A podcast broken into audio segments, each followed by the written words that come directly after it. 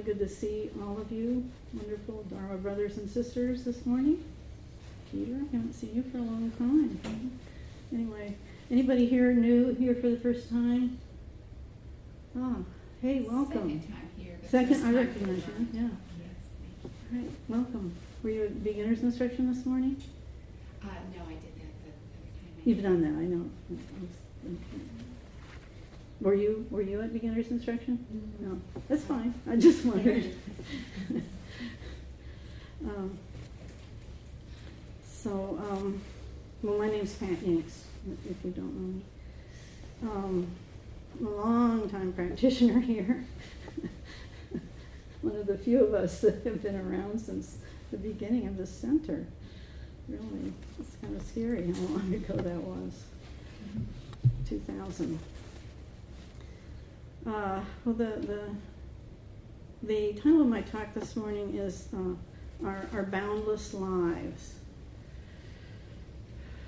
It started out to be on fixed ideas, but then I thought, wait a minute, I'm always talking about negative things, like fixed views. And why don't I talk about something positive and then work the fixed views into it? So I kind of changed the whole thing just last night, so I, I don't know. Uh, Anyway, you are so much bigger than you think you are. Anybody remember Kosho saying that?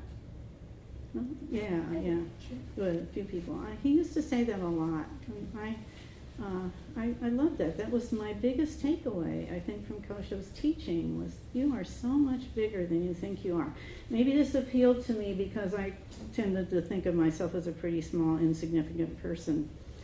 I know I mentioned this to somebody else, how much I like this, and they said, oh, I think that's kind of scary. So there's other ways to look at it. Uh, but uh, you are so much bigger than you think you are.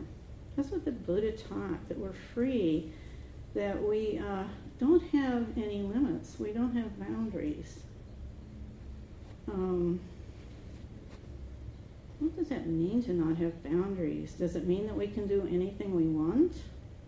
Or anything? Does it mean we can do anything? I, I don't think that's really what it means. I think it means that we can always do more of whoever we are. That there's not a point in, in time or in space where you come to, I can only go that far. There's, that's, that boundary is not there. So, um, Uh, we can always be more compassionate, we can always be have wiser, we can always be, uh, we can always be, uh, I don't want to say we can always be energetic, but there's always more energy, always more than we think, always. And we may get temporarily tired and have to rest, but still, there's always more. It's boundless. Um, Anybody ever take the um, Artist's Way class or book or, yeah, it's pretty popular. Uh, that was her big message in there too, that there are always more ideas. There's always uh, so much creativity. There's always so much possibility. It's endless. And we're, um, we're uh, here we are. There we are with all that. You know, we have all that. Uh, but uh, hmm, doesn't feel like that most days, does it? We forget. Uh, what keeps us? What keeps us from from uh, remembering that we really don't have any limits? Well, fixed views. One thing. That's what I was going to say. um, These fixed views, these are a, a type of del- delusion that, uh, that uh, we uh, generate from very early in life. We generate them daily, probably hourly, probably minutely. We are generating our fixed views. Um, um, we have fixed views about who we are. We have fixed views about who others are, and we have fixed views about food, and we have fixed views about just about everything, politics, you know. Uh, Not the most, the one that comes to my mind first is the I can't view. I can't. Um, it is one, one of a simple example of I can't is uh, since I have taught beginners instruction here a lot uh, for a long time. Uh, I hear people say things like, oh, well, I, I'd like to sit, I'd like to stay for the thirty-five minute sit, but I can't sit more than fifteen minutes, you know, and, and probably most of us have said something like that at one time, right? Am I right? You know? Um, and I think it is so interesting, this saying I can't, because it's true. If you say you can't, it's true. And it seems so strong that once you say I can't do it, it's it's so real. Isn't that fascinating? You just make something up and it's so real. I don't know what, if somebody comes up with a certain number of minutes they can sit, I'm not quite sure where they get that, you know. uh, maybe because they did fifteen minutes once and it was successful, so okay, they know they can do that, so okay, I can't do more than fifteen minutes. Anyway, we have all kinds of, and I'm not knocking that, believe me, I'm not. I mean, that's a start, and that's a, a good thing, and the fact that you're here and you're, you know, I'm, I'm really not knocking it. We all do this. We all set up limits. It's just so interesting to see how how hard, I mean, how solid it gets when you say, I can't do something. Um, I'm not talking about I can't do it because I'm going to be at a meeting next week, or I can't I can't design your space station for you because I don't have the background. I'm just talking about the kind of can't that comes out of some kind of irrational fear that... Uh, that we generate ourselves, like we do all the time. Oh.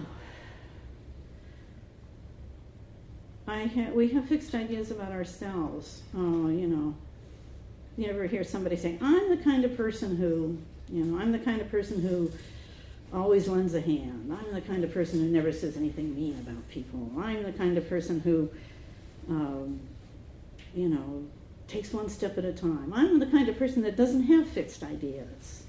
Um, I always look a little askance at this. It kind of, uh, I don't hear people around here say that, but I have heard people in life say that, and I probably said it myself. Um, but it kind of smacks a little about what Koji was talking about this morning when he said self-improvement project. It sounds a little like a self-improvement project, that somebody's making this bar for themselves. I'm not the kind of person that says anything mean about people, and they've kind of set this set this bar up, and um, um, and maybe they do a pretty good job of sticking to it. But uh, if you are the kind of person who never uh, uh, says anything mean about someone, what happens when you do say something mean about someone? Uh, how devastating can that be?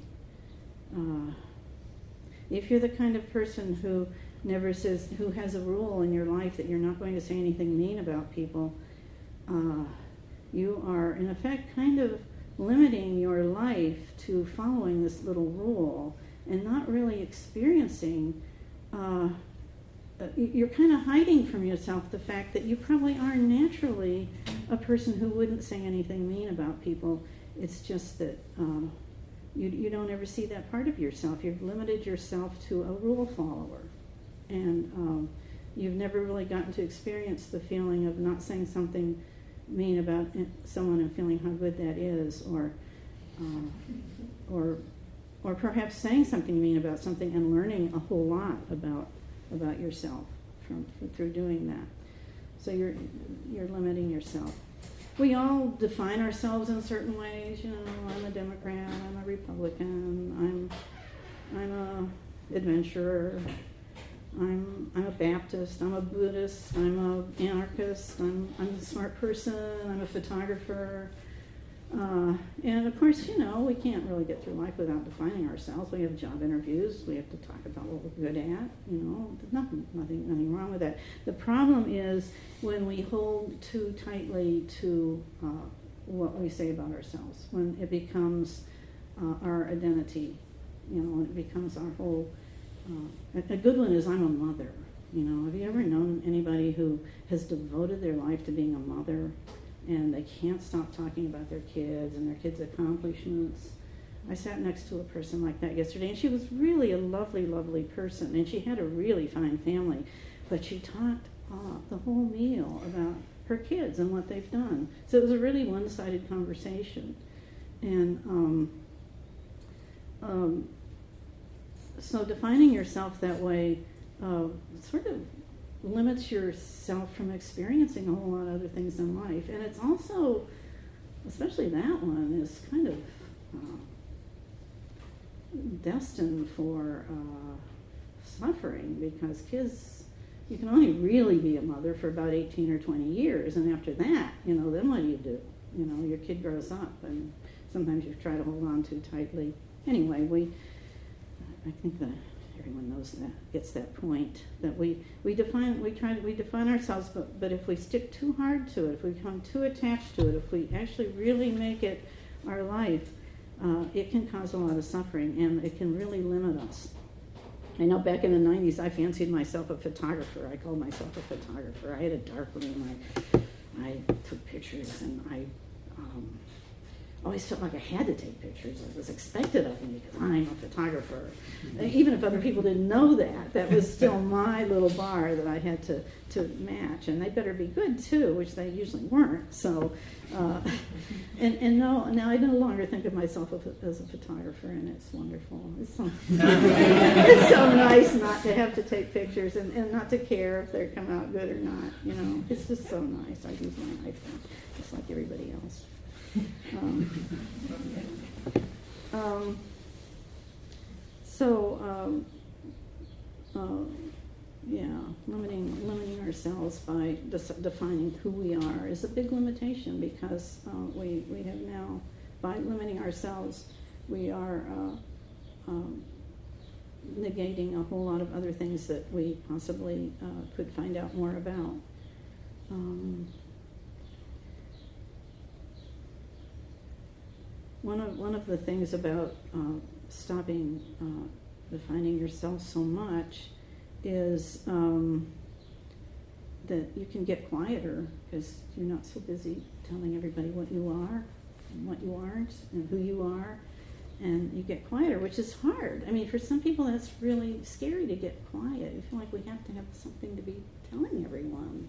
We have to have uh, a conversation Uh, going, and so it's hard sometimes to just drop some of our, uh, or, or, or not drop necessarily, but step back a little bit from our self-definitions. But um, but if we can take, if we can let this, uh, let some some quiet uh, evolve, then, and this quiet is kind of the absence of me declaring myself. If we can let go of some of that, it opens up a world of spaciousness.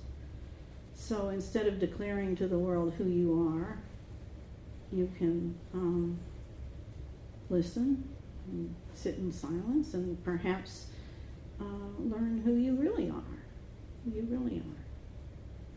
Um, I thought of a, of a, a metaphor uh, that I thought kind of kind of worked well. Uh, uh, it has to do with plastic flowers. Um, comparing our our our uh, definition of ourself, or our our uh, our, our um, how did I word that? Let me see. Uh, our you know de determining or, or comparing our fixed view of ourselves or to our real self is is is as plastic flowers are to real flowers. When you think about a real flower, a flower grows slowly, and then it gets ready, and there's a bud, and then very slowly but constantly the bud is opening, and uh, and then there's this breathtakingly beautiful flower there. It, it reaches its apex maybe only for a, a brief moment, and then it starts to die, and so it's going through this constant change, and it's uh, amazingly, undescribably beautiful, a, a flower, partly because it's going to die, and it dies, and it falls into the earth, and it becomes compost, and the cycle goes on and on. Plastic flowers, however, is something that we can make and control and color the way we want it to be, and it's not going to die, and uh, it's, but it's fixed, it's very fixed. And then think about what happens at the end of the life of these. I already described the end of the life of a flower. What happens at the end of the life of a, of a plastic flower? It goes to a, a, a landfill and becomes toxic, or maybe it ends up in that gyre out in the Pacific Ocean, you know. So, uh, you know. Or a park bench. Mm-hmm. Or a park bench. Well, if you recycle plastic. Oh, well, that's true. Yes, yes, yes, yes, yes. That's right. Sorry. You didn't. There ruin, is hope. You didn't ruin my life. Thank goodness. Thank goodness we do have. Thanks for reminding us to recycle. Yeah. Uh, anyway, fixed ideas. They're they're just so artificial. They're they're so limiting. They're so tiny. They're so. Uh, and in some ways, they're toxic. They're toxic to our boundless life. Uh, expectations. Expectations are another fixed idea. And uh, we all have expectations, right? We wouldn't want to live without them to some extent. But if you become way too uh, attached to your expectations, uh, again, a big, big limitation. Uh, in a way, uh, if you live a life tightly, tightly uh, attached to expectations, and I have to say, I see a lot of that in my own life, that, uh, you know, I kind of plan out what's going to happen during my day, and I, you know, I'm very much a planner. I lay it all out. I, I want it to happen this way. I anticipate that so-and-so is going to react this way, and um, um, so... Uh, Have, living a life full of expectations uh, is a, a, a life that is pretty limited and uh, can be pretty dull, because when you think about it, what's, if you've got tight expectations, what's the best thing that can happen? What's the very best thing that can happen? Well, if your expectation, well, uh, things will happen just as you expected, right? But isn't it a fact that most people are happiest when the unexpected happens? So for two, what? Well, sometimes, or they have a rich experience if the unexpected happens and it's not so great. Whatever, yes. uh, so um, um, being tightly attached to expectation can really, um, you know, make, make for, can make for a small life. Or something better happens than you wanted, but you can't you can't respond to it because you it's not what you expected, and you're not ready. You know, you're, you're not ready for it. Uh, so, uh, expectations for people's one's children. I'm not. I don't have children, but I think that is frequently a, a big problem. Maybe more in the past than it is now. I don't know. Maybe people are more enlightened now, but it seems like back in. Eric's not so sure. Again, sometimes. Yeah. I went to a, uh, a book signing the other night uh, about a book uh, written by uh, Leonard Bernstein's um, father. I mean, uh, daughter. Uh, she, he was her father, and she wrote a memoir. And she said that uh, um, uh, she said that um, when he was Uh, her, her grandfather, Leonard Bernstein's father, was a Ukrainian immigrant, and he came over to this country, and he brought his family, and he established a really successful hair care business in Boston. In fact, she said he even kind of, she thinks he may have actually invented the permanent wave, you know, because he came up with this kind of thing that you put over your head, and you wrapped your hair up in these things, and uh, it would last for several months. And anyway, he he, he was very successful. And he expected his son, Lenny, to take over the hair care business. It's kind of weird to think of Leonard Bernstein being in charge of the hair care business. But uh, anyway, uh, when Lenny was ten years old, he met a piano for the first time, and was immediately overcome with incredible passion for music. And from then on, decided that was what he was going to do.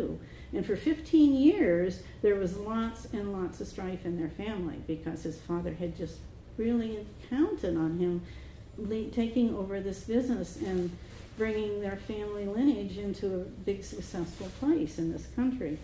And um, so fifteen years of strife, although he, he did pay for uh, Leonard's ed uh, musical education, so it couldn't have been too, too bad, but, um, but, but a lot of unhappiness, I think.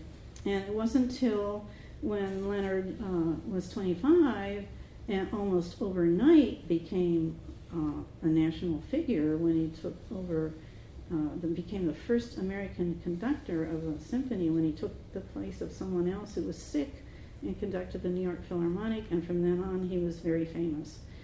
And um, so she told this funny story that somebody asked his father, Uh, after that happened, asked him, well, you know, what, what did he think of his son? And he said, well, I always wanted him to be, uh, to run my hair care business, but that was before he was Leonard Bernstein.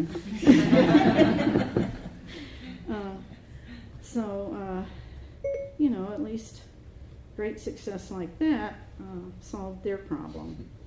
On the other hand, there are people that go the other way, and uh, a Uh, I want to mention, uh, has anybody, Sherry told me about this and I watched it and I was so blown away by it. It's, it was a video made by Shōhaku Okumura's daughter.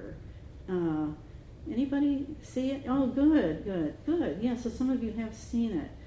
Uh, an amazing story, because uh, a very intimate look at Shōhaku. Does everybody know who I'm talking about when I say Shōhaku Okumura? The Dogen scholar, he, was, he visited here. He's, uh, you know, uh, very, very well known, probably the best Dogen, Dogen scholar. And he, he was here recently. He's Japanese. He's from, he leads the center in uh, Indiana? No, no, yeah. Bloomington. Bloomington, well, yeah. Bloomington, yeah. Uh, anyway, it was a, this, this film was a, a really intimate look at his family life. And what blew me away about it was how he walks the talk. How he raised two children, and he had apparently no expectations for them. He did not imbue them with any uh, idea of what they should be. And uh, his daughter apparently was a self-starter, and she was interested in film, and I think got a degree in film, and she made this film about the family, this very beautiful, intimate look at his family. However, his son didn't really know what he wanted to be, and he... Um, I guess he graduated from high school, but he didn't go to college, and he just stayed around the house. And he played a lot of video games and just kind of was aimless, didn't know what to do. And, uh, uh, of course, Okumura's wife got a little bit worried about this, because she could see this guy still at forty or forty-five, still living at home, you know, like, like many parents have, have to worry about. And... Uh, you know, wasn't so happy about it. Anyway, the family died, uh, dived in, I think mostly his sister maybe, uh, the filmmaker, and helped the boy, and kind of, I don't know how they did it, but somehow they helped him discover his passion, which happened to be food. He'd always been a really, really good cook. And so he ended up going to um, Paris and becoming a, um, or, you know, studying food and becoming a chef. Is that right? Was it, did he become a chef? Anyway, anyway, he found the path, he found the way out, and with the help of his family. But but what was just, it was just so striking to me that, that Okumura never, never uh, um, pushed his uh, agenda on, on his children.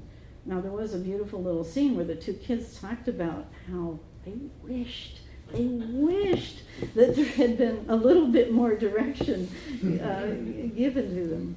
And I apologize for sort of spoiling the, I didn't spoil it. It's really, it's really much more than the way I'm describing it. So, so do go watch it. If you, I think you can Google Okumura and you'll find it, because his daughter's name is Okumura.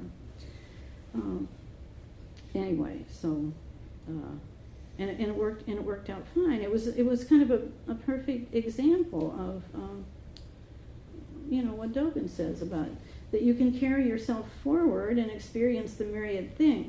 That you can carry yourself forward and experience the myriad things is delusion. That the myriad things come forward and experience themselves is, is awakening.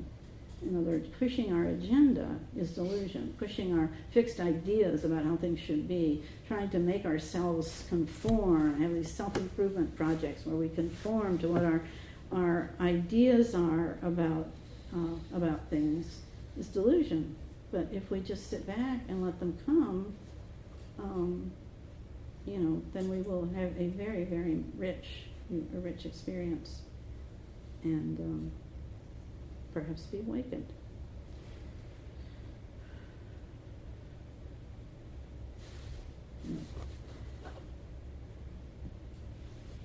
Um, I, I would talk a little bit about a fixed idea that I had, and probably not un- dissimilar to fixed ideas that you had. Fixed ideas about food. How many people say, I just can't eat those? I grew up saying, I can't eat raw tomatoes. I simply can't. I tried it once. They were real acidy, and they had this green gooey stuff in them. I cannot eat raw tomatoes. And I went through my life saying that. Until I met uh, Zen, and I went to Sesshin, and those of you who have been to Sesshin and eaten out of three bowls, eaten morioki, you know that you have to eat what's in the bowl. You don't really have any way to not eat it. Well, people do things. They stick things in their sleeves. I've seen that. I've seen people put vast amount of food in there. Or sometimes they make leave it in the wash water. What's that? Make a big flop into the can. Know, yeah. Right. So it's very inconvenient to not eat everything that you are served. And of course, I don't think the Sesshin goes by that there's not a couple meals with raw tomatoes, without raw tomatoes in them. So I uh, had to eat raw tomatoes, and um, you know what I found out? When I was at Sesshin, and my mind was pretty clear, I'd been sitting in silence for a long time, and I ate the raw tomato. I didn't taste anything bad. It was kind of neutral. I mean, it was okay. There wasn't anything wrong with it. And uh, so that was kind of interesting that, that uh, here I couldn't eat these, but really they were okay. They were all right. They were neutral. There, there wasn't, you know. And the interesting thing, though, is after the session was over, I couldn't eat them again. You know? Isn't that bizarre? You know? Uh, And it took years, years of going to many sessions and, and, and, and working with raw tomatoes to, that now I actually can voluntarily eat them. But it took years for such a little thing, and it was so obvious that it was a delusion. It was just so obvious, and yet habit, our habits are so limiting. It's so hard to to get those habits of mind um, out of your uh, out of your head. Uh, really, really interesting. Um, but speaking of sessions, I'm I'm a big believer in sessions. I've learned so much from them, and um, one thing to learn at a session is how false your limits are. Um, uh, I do go to Rinzai sessions sometimes, and where we do a lot of chanting, and we shout mu a lot, and I was working on the mu koan, and uh, so I had to shout mu with my teacher, and this one time, I spent about the third day of session, I started to notice my voice was getting really raspy, and I was, I got scared. I, I'm not going to be able to chant anymore, or maybe I won't even be able to talk by the end of the week, so I better hold back. And I told my teacher, well, I was kind of holding back, I wasn't going to Uh, chant and say moved so much because, and he just kind of like was not too approving of that. He said, "You give it all you got, just give it all you got," and um, so I did because I'm good and I follow, I do what I'm told. And, uh, so I gave it well, all I got, and I continued to chant mu, and I ch- chanted as as strongly as, and I chanted strongly and let it go. And by the end of the week, my teacher said, "See. Not only have our, is your voice stronger now, but your voice is prettier," which I thought was rather sweet of him. I never thought of having a pretty voice, but uh, anyway. Uh, so, you know, uh, we think that we can't do anymore, but we always can. And um, other things from Sesshin to learn that I've learned is, um, you know, I think that I have to have so much sleep. I got to have seven hours of sleep, or I, I won't be able to do anything. At Sesshin, it's never true. Get six hours of sleep at best, and uh, never had a problem with lack of sleep. Uh, I used to go to Mount Baldy where it was very cold in the winter, and unless you sat by the fireplace, and that was very hot. And uh, I would always think, oh, I'm going to get sick. I'm going to get sick. It's cold. The snow. We're outside walking around in the snow, and I'm going to get sick. I never got sick. Never. I don't know that I do that now. I'm seventy-one years old. I don't think that I would take that kind of a chance. But but then maybe again, maybe I'm just um, holding on to a, a fear, or maybe I'm being reasonable. I don't know. But it always it always amazed me that that how much you can do that you think you can't do, and that's what sessions do. They really really push you because they're hard, and and. Uh, You know, of course, you're, you're, you're sitting, your posture, your knees, your, you know, your back, all, all this stuff hurts, and you think, I can't do it anymore, I can't do it, and then you get up and you walk around for a little while, and then you come back and sit down, and somehow magically that stuff's not feeling so bad anymore, and, and you just realize that you can go on, that you don't need to be limited by your fears about what's going to happen to you. Your feet go to sleep, or your legs go to sleep, and you think, oh no, Um, I'm going to be like this the rest of my life, and then you stand up, and you know, all of a sudden it's all gone, and everything's fine. You know, so you uh, you helps you get past some of the limits that you set for yourself.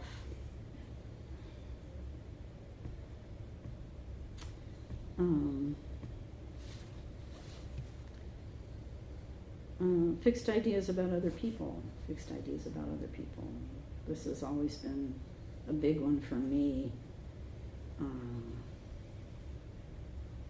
you make up stuff about what other people think and what they, who they are. We put labels on them and um, make them very small, turn them into pieces of cardboard, cardboard cutouts. Um, I'm all, this is, I think this is my biggest challenge, is to work with my fixed ideas about other people, or at least right now it seems like my biggest challenge. It seems as soon as I, I uh, get, I let go of, of one person or do something that kind of helps connect me with them again, then there's someone else that I'm thinking, uh, uh, putting labels on and distancing from myself. Um, I think that I do this, again, as one of those habits because um, I've never really been a people person. I've never, growing up, I never felt like I needed people too much, like Barbara Streisand says. I always felt like I was the luckiest person that I didn't need people. Um, and I was always busy. I always kept myself really busy. I had a good job, and I, you know, I worked hard, and I...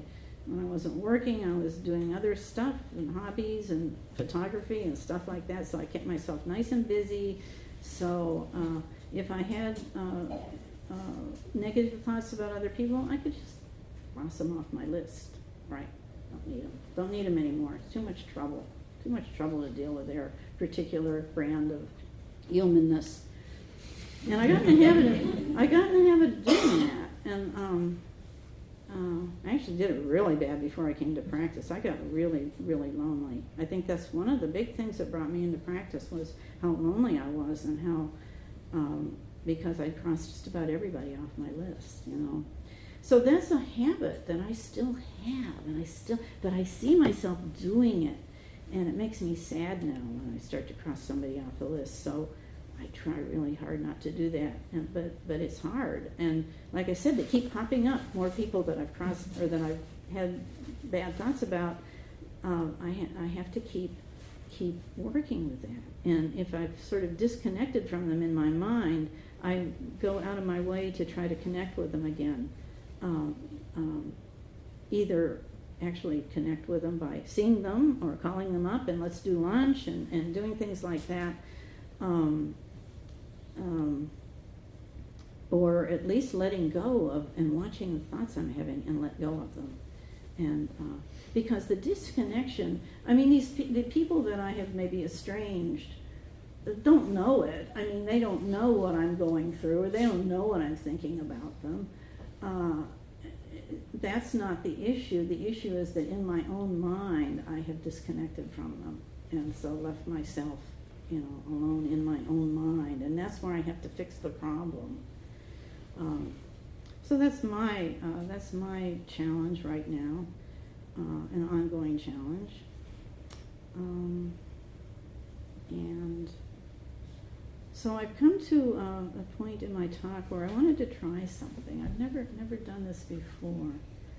Uh, I always feel like these talks, you say these things, and but maybe it's not really all that helpful, what you're saying. Uh, and so I came up with uh, uh, I came up with a guided meditation that I thought maybe maybe might help people who who have uh, I don't know how many of you actually uh, is this something that you think about a lot, that you feel these limits, that you feel these fixed ideas, and you're aware that you're doing them, or you have a lot of I, I can't do this, I can't do that.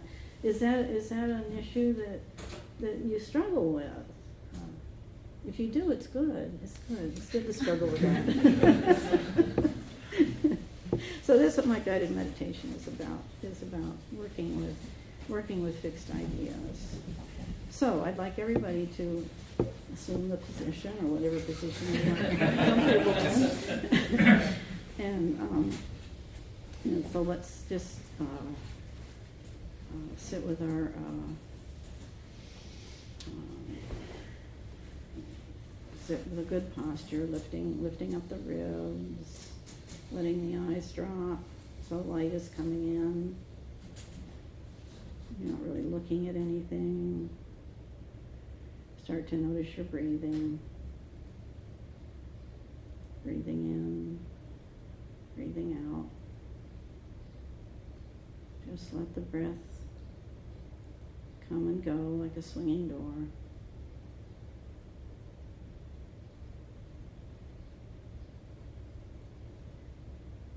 And now think a little bit about maybe what your current most beloved fixed idea is.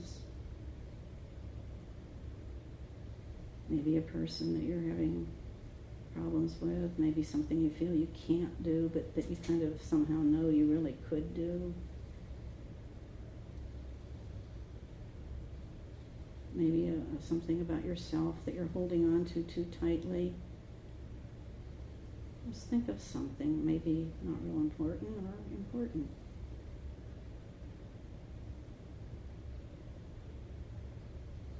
And imagine this beloved fixed idea as a wall. You're sitting next to this wall. It may be a, a big, high, twenty-foot high cement wall. Maybe it's just a, a pile of rocks. Maybe it's a rickety fence. Maybe it's just some mosquito netting. Picture this wall. You're sitting next to it and you're breathing.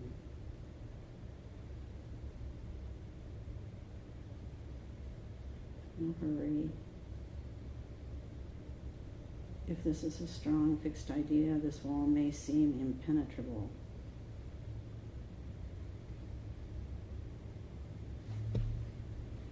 And now realize that this wall was built by you.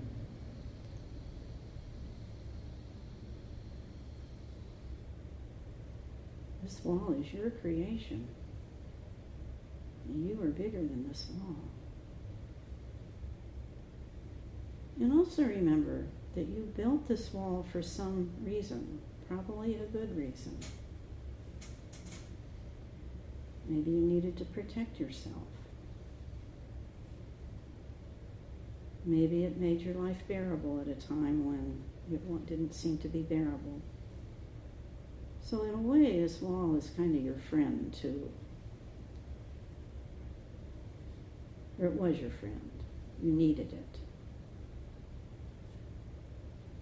Don't hate it.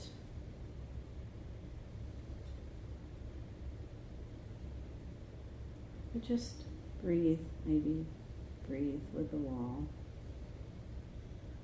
Maybe you can think of breathing through the wall.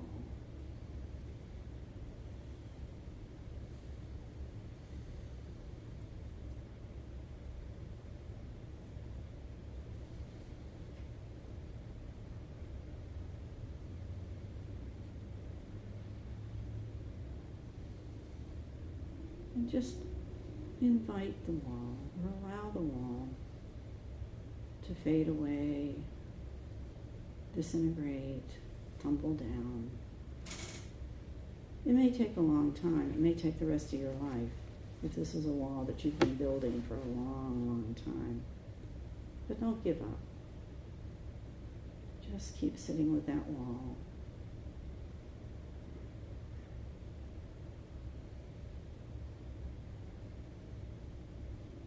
Breathing through it. Maybe visualizing a door opening in the wall. Maybe visualizing a little chink that you can make with a little hammer.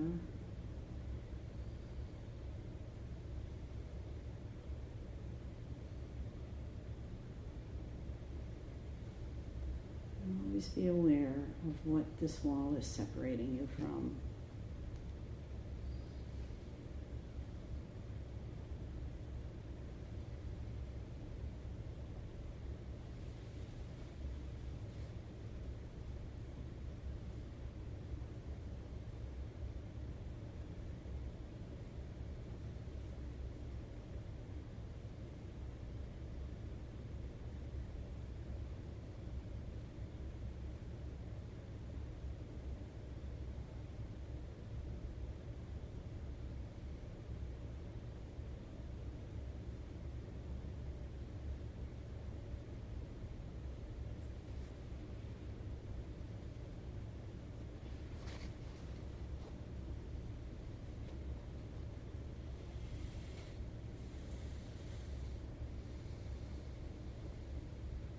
Quote from Dogen, "Life and death are nothing but the mind. Years, months, days, and hours are nothing but the mind. Dreams, illusions, and mirages are nothing but the mind. The bubbles of water and the flames of fire are nothing but the mind. The flowers of the spring and the moon of the autumn are nothing but the mind. Confusions and dangers are nothing but the mind."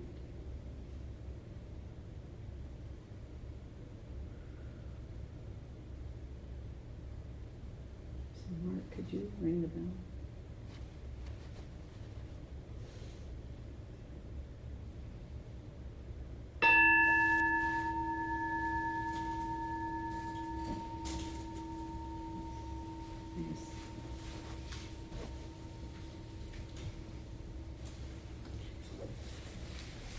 Thanks for indulging me in my pre-written guided meditation. So we have just a little bit of time. Does anybody have anything they'd like to share? Or um, I want to go back to when you were talking about can't. About what? You can't, you can't do oh, this, can't. you yeah, can't yeah, sit, yeah. you can't whatever. Yeah. Uh, Ben Connolly, who is a uh, Zen teacher and an author from the East Coast, came through our Sangha recently and gave a talk, and he was talking about the importance of the words that you choose. And he said something that has just stuck in my mind ever since. He said, every word you speak or thought plants a seed, and those seeds are going to blossom sooner or later. What they blossom into, whether it's a restricting hedge or a liberating gardens. So he said, be very careful of the words that you choose and that you use. Yeah, thank you. Yeah, that's that's, that's a wonderful thing to. Yes, Rudy. When you started mentioning fixed views, I realized something that when I that I feel when I hear that word, fixed views, and it's I find that I usually give myself an out because I don't view myself as terribly rigid, right? So I think, oh, fixed views, that's for like stubborn people, or like uptight people, or like rigid people. You're not the kind of person that has fixed views. So I don't have fixed views. And then I thought, are there views that aren't fixed? Oh. Your view is what made you fixed. Hmm. Well, I'm, no, I'm not saying anything. I'm asking, are there views that aren't fixed? Sure. I don't know. I, uh, Because when we say fixed views, I feel like it gives us this kind of opt-out, as long as we don't view of, because we don't think we're uptight. you know, or like we don't, I don't know, maybe we do think we're uptight, but like I think we might think that we're more, I don't think we realize how fixed our views are, mm-hmm. is what I mean, I guess, mm-hmm. you know. Well, a view is a concept, right? Mm-hmm. And Buddhism's concepts are, by their nature, kind of fixed, but there's all different degrees, right? I mean, like, you know, like you can have views, but if you don't get real attached to them, you know, well, like... Is what, there a, what kind of view would you advocate for? Well, any any view, like I, I could, uh, I could view you as a uh, badly dressed Zen priest. Uh, that would be and, and, and, but, but that might be my view of you right now. I actually I didn't hear what you just said. I bet it was what would. Oh, I said that would be incorrect.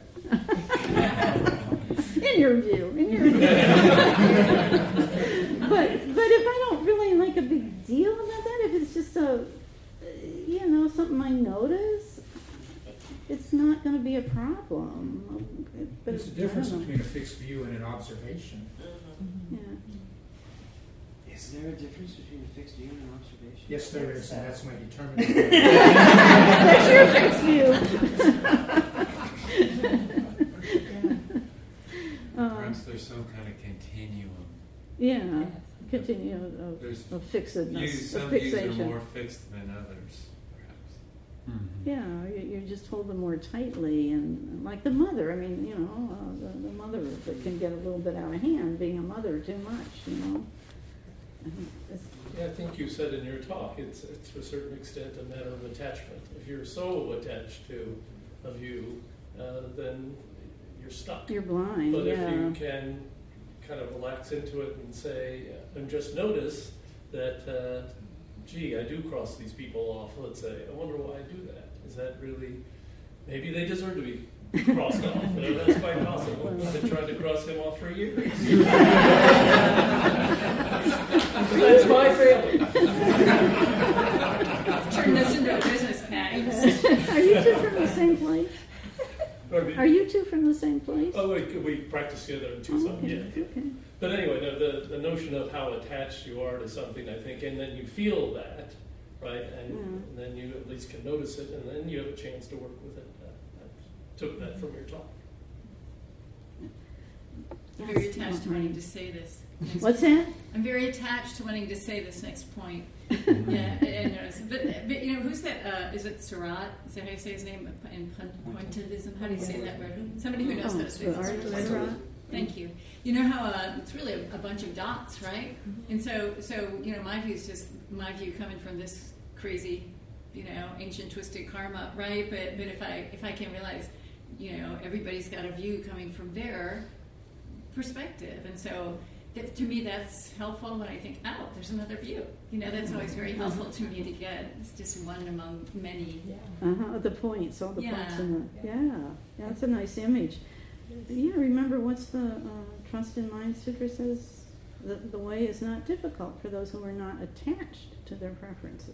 Mm-hmm. So you know, attachment seems to be the... How, how do you get over fixed view that you have fixed views?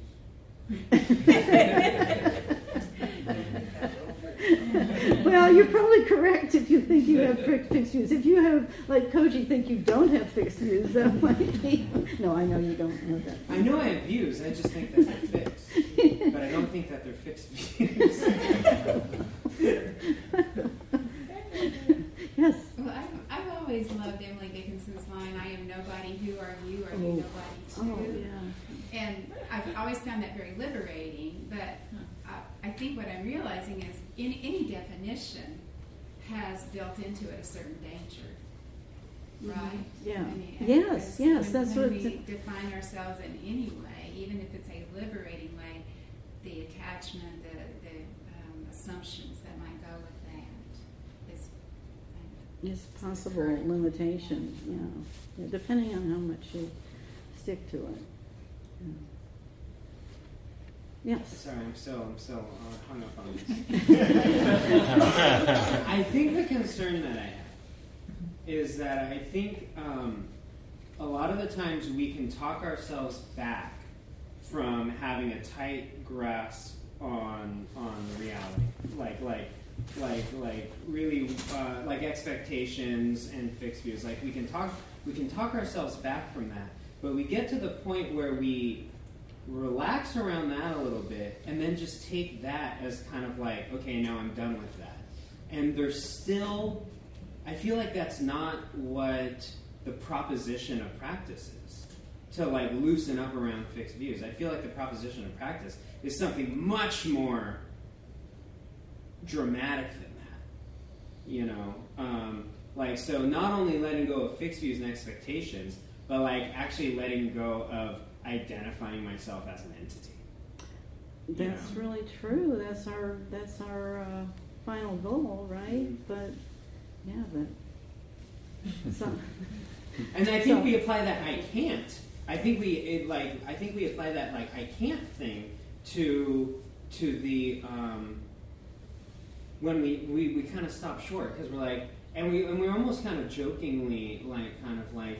Yeah, and then there's this whole thing called enlightenment. Who could be bothered with that? I'm just going to let go of my fixed views, you know. I mean, this isn't, this is... This um, is idealistic. You know. What's that? Idealistic. Idealistic to be to be interested in enlightenment? In, which, which is idealistic? Well, to uh, to just get there. Get there to the place where we can totally let go of our whole, you know, that we're even a... a, a A separate self. Yeah. yeah. Mm. I. But it's also how things are. Yeah. Yeah. You know yeah. what I mean? So, like, yeah. is it getting there, or is it like arriving here? Or realizing yeah. what we really are. Yeah. Yeah. Yes, I like what you're saying. You're right. I like that. Um, you said it's how things are, and you're so sure of it. well,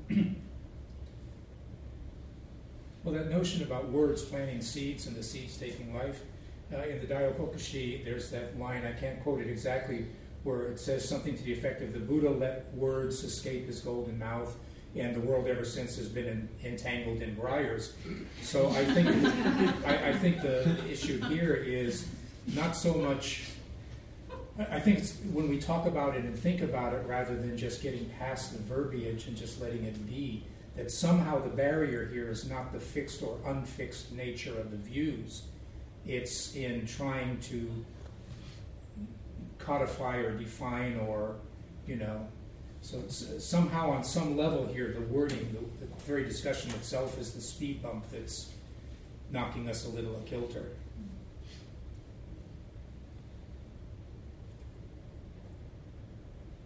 This is kind of like just surrendering to curiosity instead of being fixed.